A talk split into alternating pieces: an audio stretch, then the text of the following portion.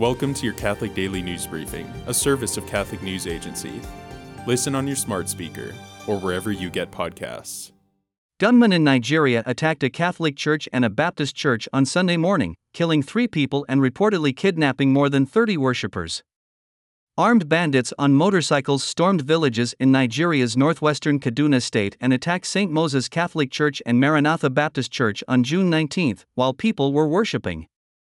A local source told AP that the majority of those kidnapped were from the Baptist congregation, while the three people killed were Catholics. The attack comes two weeks after 40 Christians were killed in an attack on a Catholic church on Pentecost Sunday. The Diocese of Bismarck is opening an inquiry into whether Michelle Duppong, a former Catholic campus minister, should be recognized as a saint of the church. Duppong joined the Fellowship of Catholic University Students in 2006 as a student missionary and worked for years at the University of Nebraska Lincoln, South Dakota State University, the University of South Dakota, and the University of Mary in Bismarck. Her missionary and mentoring work reached hundreds of students. In 2012, she joined the staff of the Diocese of Bismarck as Director of Adult Faith Formation. A cancer diagnosis in December 2014 was followed by a year of declining health.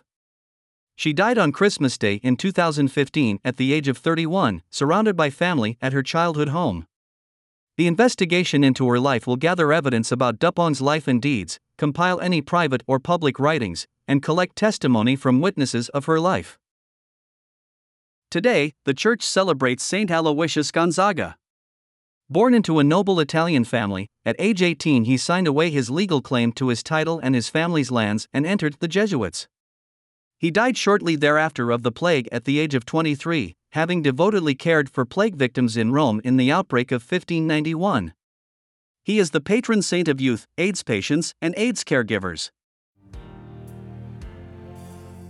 Thanks for joining us. For more, visit CatholicNewsAgency.com.